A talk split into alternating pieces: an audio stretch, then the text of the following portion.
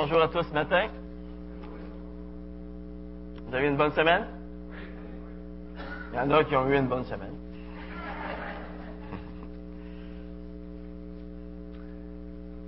Avant d'aller dans la parole de Dieu, on va prier. J'aimerais vous inviter à tourner avec moi dans 1 Jean chapitre 3, verset 18. 1 Jean chapitre 3, verset 18. Mais auparavant, on va prier ensemble. Le Seigneur puisse bénir sa parole ce matin. Père éternel, on veut encore une fois te dire euh, notre joie, notre reconnaissance de faire partie de ta famille, de nous avoir adoptés comme tes fils, tes filles. Seigneur, quelle joie ce matin de se réunir ensemble avec nos frères et sœurs, de pouvoir avoir cette communion fraternelle les uns avec les autres, de pouvoir avoir le privilège d'ouvrir ta parole, de pouvoir l'étudier. Et Seigneur, ouvre nos cœurs afin qu'on soit réceptifs, qu'on puisse mettre en pratique ce que tu nous demandes durant le reste de cette semaine. Au nom de Jésus. Amen. 1 Jean 3, verset 18. Petits enfants, n'aimons pas en parole ni avec la langue, mais en action et en vérité. Par là, nous connaîtrons que nous sommes de la vérité et nous apaiserons notre cœur devant lui. De quelque manière que notre cœur nous condamne, Dieu est plus grand que notre cœur et connaît tout. Bien-aimés, si notre cœur ne nous condamne pas, nous avons de l'assurance devant Dieu. Quoi que ce soit que nous demandions, nous le recevons de lui, parce que nous gardons ses commandements et que nous faisons ce qui lui est agréable. Et voici son commandement, que nous croyons au nom de son Fils Jésus-Christ, et que nous nous aimions les uns les autres selon le commandement qu'il nous a donné. Celui qui garde ses commandements demeure en Dieu et Dieu en lui. Et nous reconnaissons à ceci qu'il demeure en nous par l'Esprit qu'il nous a donné. Quel beau texte ce matin, hein? J'ai intitulé ce message L'amour chrétien et son assurance. L'amour chrétien et son assurance. J'aimerais au début vous raconter une petite histoire.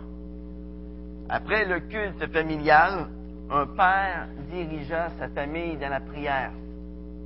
Et dans sa prière, il mentionna les besoins d'une veuve qui vivait juste de l'autre côté de la rue. Il énuméra en détail toutes les choses dont elle avait besoin. Il se mit à dire au Seigneur, comment répondre aux besoins de cette dame? La prière de cet homme était tellement poignante que les larmes de sympathie roulèrent sur les joues de sa femme. Et pendant que le père priait de cette façon, le fils de ce couple réfléchissait. Et lorsque le père a dit Amen, alors le fils s'est dirigé immédiatement vers son père, la main tendue, et lui a dit Donne-moi ton portefeuille. Je vais aller trouver cette veuve et je vais répondre à tes prières. Intéressant.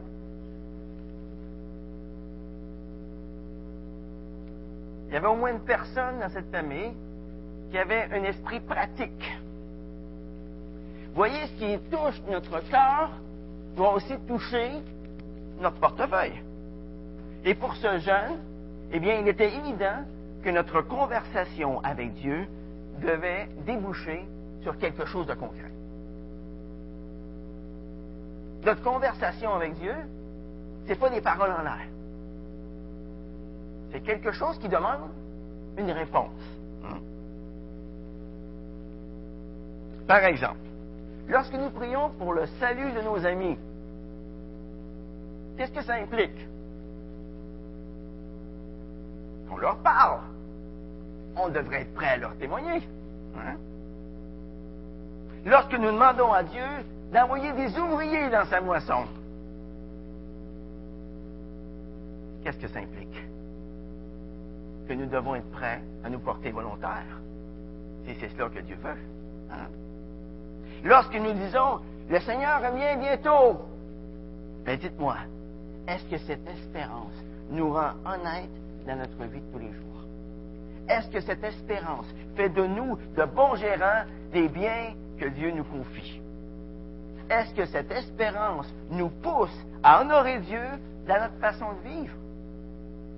Le Seigneur revient bientôt. Il y a quelque chose là. Hein? Le Seigneur nous dit, prépare-toi à la rencontre de ton Dieu. Si nous nous soucions vraiment de la cause de Christ, il nous faut plus que des paroles. Nous devons aussi agir en conséquence. Vous savez, nos bonnes actions sont souvent les meilleures réponses à nos prières. Le véritable amour chrétien consiste à aimer en action et en vérité.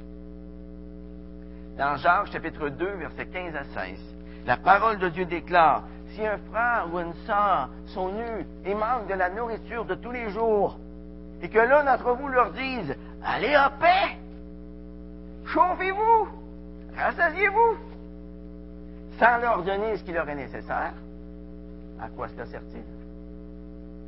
Strictement à rien. Aimer en parole, c'est simplement parler d'un besoin. Tandis qu'aimer en action, c'est faire quelque chose afin de répondre à ce besoin. L'amour, ce n'est pas simplement des mots, ce sont des actes, ce sont des sacrifices. Aimer avec la langue, ça ne coûte pas grand-chose. En fait, ça coûte absolument rien. Par contre, par contre, aimer en action et en vérité, ça peut nous coûter très cher. Pour Jésus-Christ, aimer en action et en vérité, ça lui a coûté la vie. Parce qu'il nous aimait en action et en vérité, il a accepté de mourir sur la croix pour nos péchés. Mais vous savez, il n'y a pas juste un coût à payer pour vivre en action et en vérité. Il y a aussi de merveilleuses bénédictions qui sont promises aux croyants qui adoptent ce genre de vie. J'aimerais vous en énumérer trois de ces merveilleuses bénédictions ce matin. Elles sont dans le texte, alors on peut les regarder l'une après l'autre. La première bénédiction qui est promise aux croyants qui aiment en action et en vérité, eh bien, c'est qu'il a l'assurance qu'il est accepté de Dieu. On voit ça au verset 19 à 20. Alors, regardez le verset 19 à 20. On voit que cette personne qui vit en action, qui met sa vie en action et en vérité, eh bien, il a l'assurance qu'il est accepté de Dieu. Il dit, par là, nous connaîtrons que nous sommes de la vérité et nous apaiserons notre cœur devant lui. De quelque manière que notre cœur nous condamne, Dieu est plus grand que notre cœur inconnu. Lorsque nous aimons en action et en vérité, savez-vous ce qui se passe?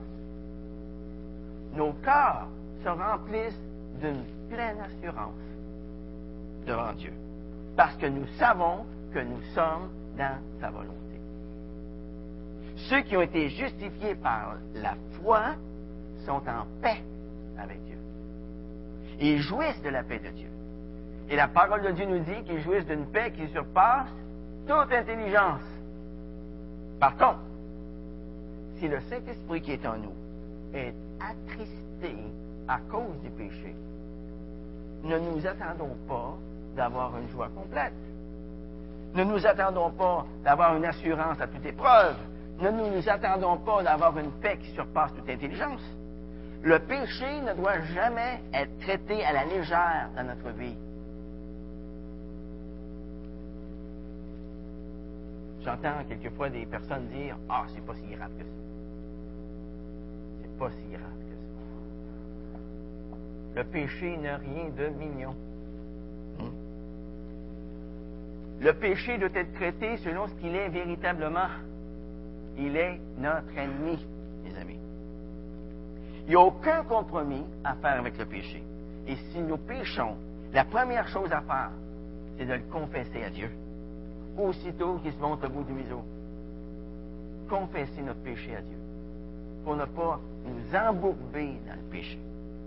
Souvenons-nous que le péché affecte toutes nos relations avec les autres, et par le fait même, notre relation avec Dieu. Alors, voilà pourquoi Jésus nous dit dans Matthieu 5, versets 23-24, si donc tu présentes ton offrande à l'autel, et que là tu te souviennes que ton frère a quelque chose contre toi, Laisse là ton offrande. Va d'abord te réconcilier avec ton frère. Puis viens présenter ton offrande. Mets les choses en règle avant de venir présenter ton offrande.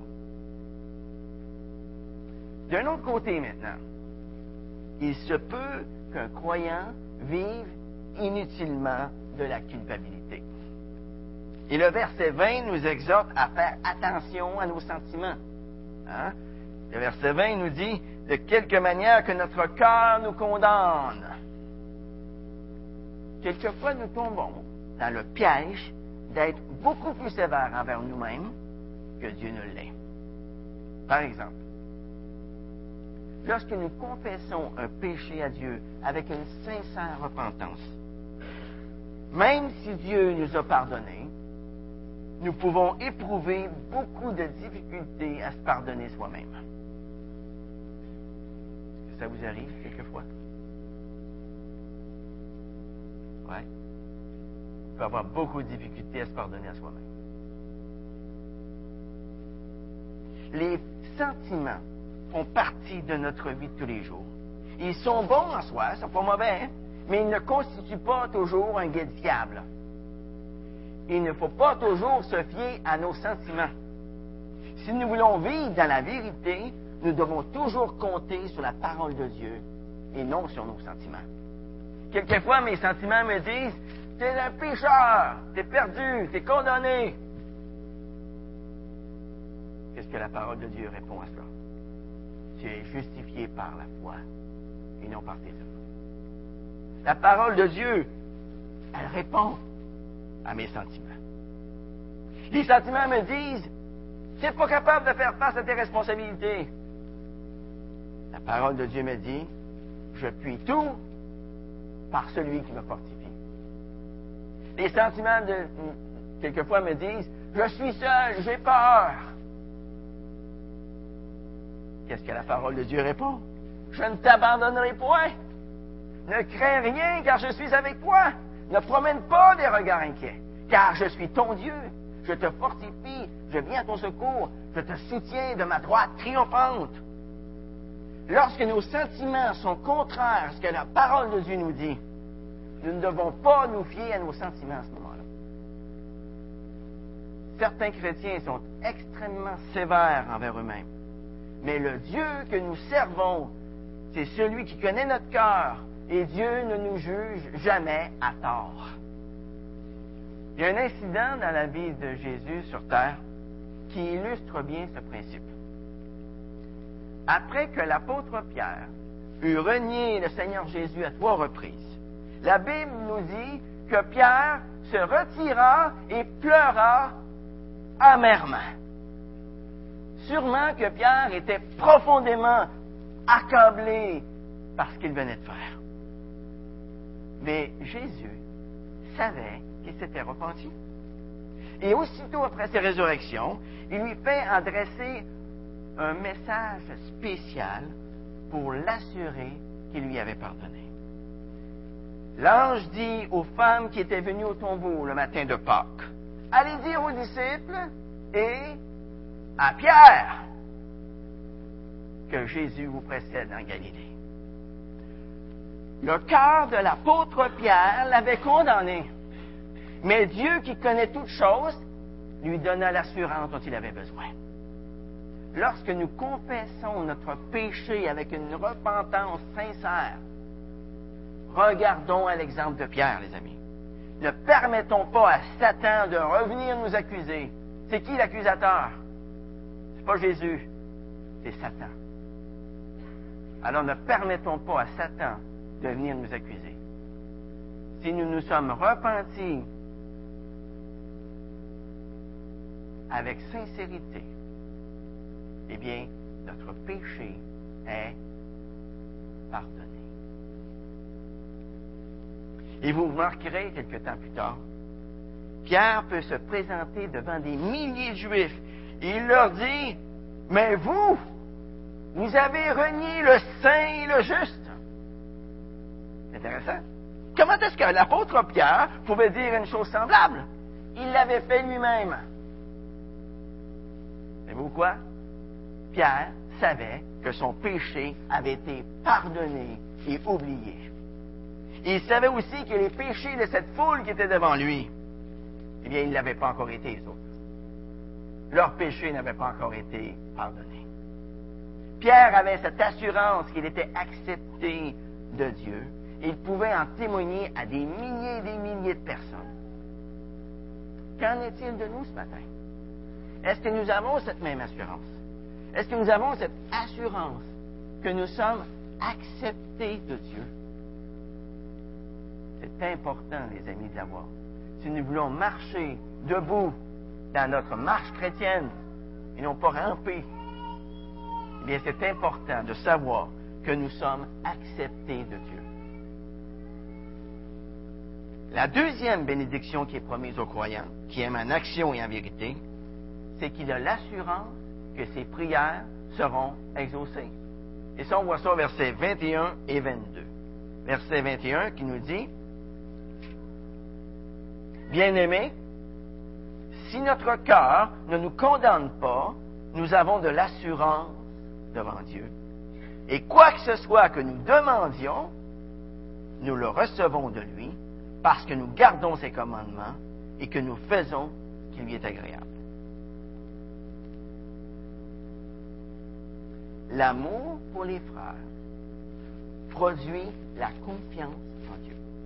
Et cette confiance nous donne l'ardiesse nécessaire pour demander tout ce dont on a besoin. Est-ce que ça, ça veut dire que nous méritons que nos prières soient exaucées? Parce nous aimons les frères. Non. Ça signifie simplement que notre amour pour les frères prouve que nous vivons selon la volonté de Dieu. Et que par conséquent, Dieu peut répondre à nos prières. Dans Romains 13, verset 10, la Bible déclare que l'amour est l'accomplissement de la loi. Par conséquent, si nous aimons les frères, nous obéissons par le fait même à ses commandements et Dieu peut exaucer nos requêtes. Un jour, il y a un évangéliste qui donnait une série de messages sur la famille. Et à la fin d'une réunion, il y a un père de famille qui est allé le trouver. Il lui a dit, ça fait des années, ça fait des années que je prie pour mon fils. Et mon fils est rebelle. Et Dieu n'a pas exaucé mes prières. Alors, c'est vous ce qu'a fait l'évangéliste? Il a ouvert sa Bible, dans le psaume 66, verset 18. il a lu Si j'avais vu de la fraude dans mon cœur, le Seigneur ne m'aurait pas écouté. Puis l'évangéliste lui a posé la question suivante Est-ce qu'il y a quelque chose entre toi et un autre chrétien que tu dois mettre en ordre Et après avoir réfléchi quelques instants, le Père a répondu Oui, je dois le reconnaître j'éprouve encore de l'amertume à l'égard d'une personne de cette assemblée. Alors l'évangéliste lui a dit, eh bien, va arranger ça tout de suite. Ensuite, il a prié avec lui. Savez-vous quoi? Avant la fin la campagne d'évangélisation, le Père a eu la joie de voir son Fils revenir au Seigneur. Dans ce cas en particulier, la désobéissance du Père empêchait Dieu de répondre à sa prière. Vous savez, l'un des plus grands secrets de l'exaucement à nos prières, c'est l'obéissance à la volonté de Dieu. Et le secret de l'obéissance, vous, c'est quoi? C'est l'amour en action et en vérité. La troisième bénédiction qui est promise aux croyants, qui aiment en action et en vérité, c'est qu'il a l'assurance qu'il demeurera en Jésus-Christ. On voit ça au verset 23 et 24. Il dit, voici son commandement, que nous croyons au nom de son Fils Jésus-Christ et que nous nous aimions les uns les autres selon le commandement qu'il nous a donné. Celui qui garde ses commandements demeure en Dieu et Dieu en lui. Et nous reconnaissons ceci qu'il demeure en nous par l'Esprit qu'il nous a donné. J'aimerais vous poser une question ce matin, une question rhétorique. Je pas de faire à y répondre. Comment, comment avoir cette assurance que nous demeurons en Jésus-Christ? Je me rappelle dans le passé, j'ai connu une certaine évangélisation où tout juste après que nous avions présenté l'Évangile aux non-croyants, on les invitait à prier. Et après, on leur disait, tu es devenu un enfant de Dieu. Et n'en doute jamais. Et là, on citait Jean 5, 24, où Jésus disait, celui qui écoute ma parole et qui croit celui qui m'a envoyé, a la vie éternelle. Ne vient pas en jugement, mais il est passé de la mort à la vie. J'aimerais vous poser une question maintenant.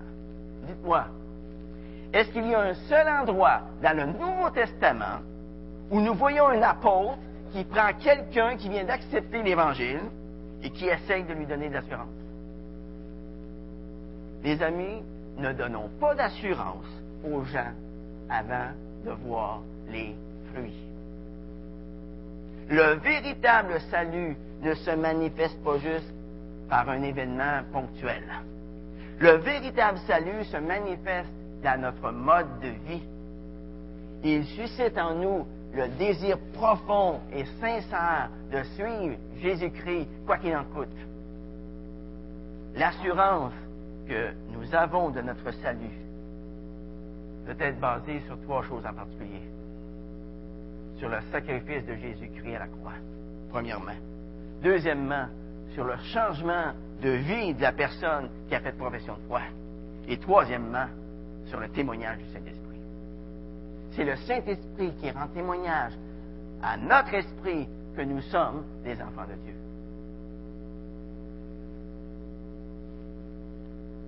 Dieu veut que nous sachions avec certitude que nous sommes des enfants de Dieu, que nous lui appartenons, qu'il a enlevé tous nos péchés pour toujours. Et dans 1 Jean 5, 13, la parole de Dieu nous dit que ces choses ont été écrites afin que vous sachiez que vous avez la vie éternelle, vous qui croyez au nom du Fils unique de Dieu. Mais comment? Comment obtenir une telle assurance? Eh bien, nous n'avons pas à nous en convaincre nous-mêmes, les amis. Et nous n'avons pas non plus à se convaincre par les autres. C'est le Saint-Esprit qui crée cette certitude dans notre cœur lorsque nous faisons ce qui est écrit au verset 23, c'est-à-dire lorsque nous croyons au nom de son Fils Jésus-Christ. Ça, c'est le test doctrinal. Hein? Lorsque nous nous aimons les uns les autres, ça, c'est le test pratique, le test social. Lorsque nous obéissons au commandement que Jésus-Christ nous a donné, ça, c'est le test moral. Au verset 23, Jésus nous donne un commandement unique qui s'applique à la fois à Dieu et à l'homme. Croire au nom de son Fils unique, Jésus-Christ. Et s'aimer les uns les autres comme lui nous a aimés.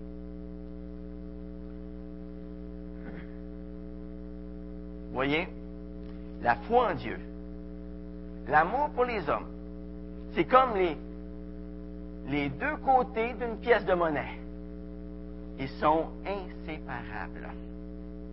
Aimer notre prochain, c'est la démonstration visible que nous croyons en Jésus-Christ.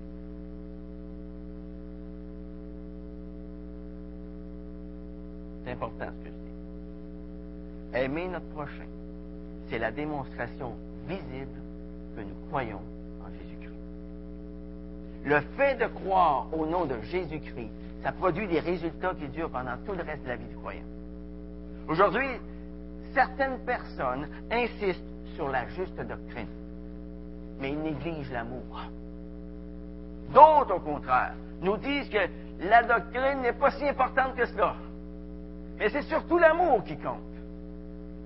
En réalité, la juste doctrine et l'amour sont aussi importants l'un que l'autre. La juste doctrine et l'amour sont complémentaires. Complémentaires.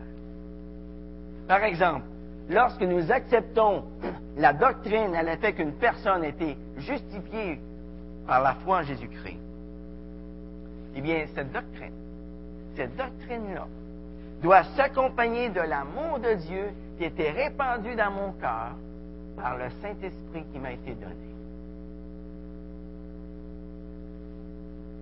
Maintenant, de quelle manière? De quelle manière cet amour transpire-t-il de nos vies de tous les jours? Comment ça transpire? Est-ce que ceux qui nous entourent le voient, cet amour? Vous savez, nous sommes bien obligés de dire que par nous-mêmes, nous ne pouvons pas aimer comme Dieu nous le demande. Et voilà pourquoi Dieu nous a donné le Saint-Esprit afin qu'il accomplisse son œuvre d'amour en nous, que nous devenions capables d'aimer en action et en vérité. Et quelle est notre part là-dedans, me direz-vous? Elle est simple. C'est de rester collé sur le Seigneur. C'est ça notre part. Rester collé sur lui. C'est lui qui peut tout faire. C'est de développer à chaque jour une intimité avec Dieu. C'est de développer à chaque jour une dépendance de Dieu par la lecture de la parole, par la prière. En ce qui nous concerne, Dieu veut que nous ayons une intimité profonde avec lui. Il compare cette intimité au verset 24 à une cohabitation. Hein?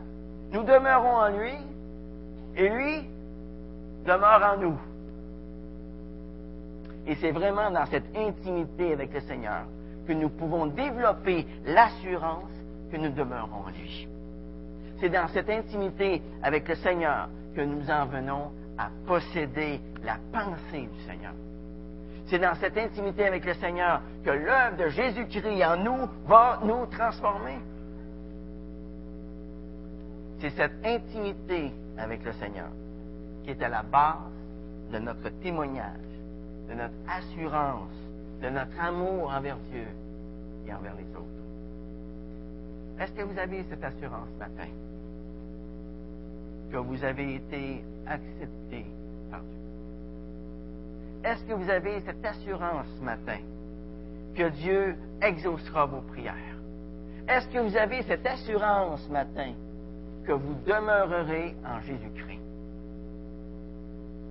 Vous savez, plus nous aimons en action et en vérité, plus nous avons d'assurance dans toutes ces choses.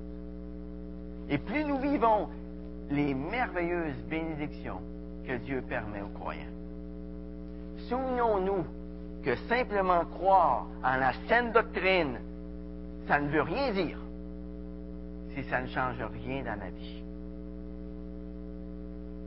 Souvenons-nous aussi que simplement dire à quelqu'un que nous l'aimons, ça ne veut rien dire non plus si nous ne lui démontrons pas par nos actions.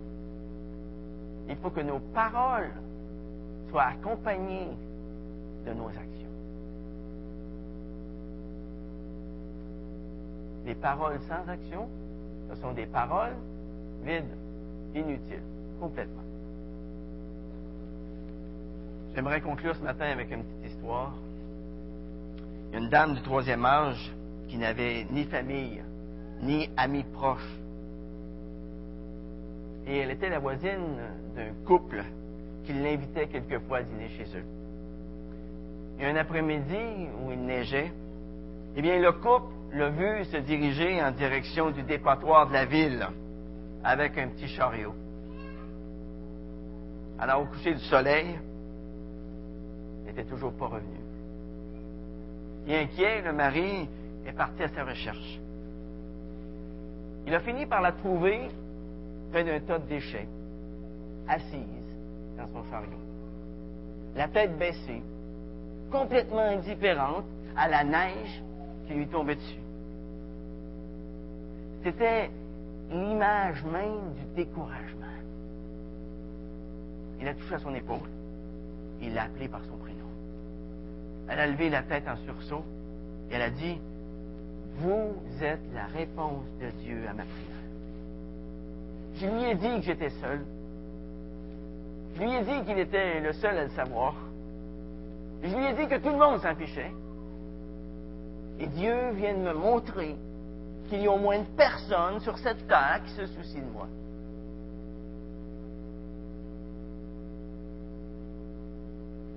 L'homme l'a amené chez lui, où il a pu partager un repas avec elle et sa femme. Comme vous le voyez, aimer en action et en vérité, c'est se soucier suffisamment de l'autre pour lui faire du bien. Se soucier suffisamment de l'autre pour lui faire du bien.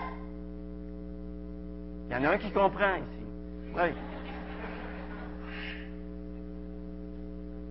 Est-ce que je peux vous donner un devoir cette semaine? Est-ce que je peux vous donner un devoir? Voici le devoir. Avec l'aide de Dieu, cherchez tout au long de cette semaine des façons de transformer vos paroles de bonté en action. Prions. Père éternel, on veut te louer ce matin. Te louer parce que nous avons été acceptés par. Te louer parce que tu es un Dieu qui répond à la prière.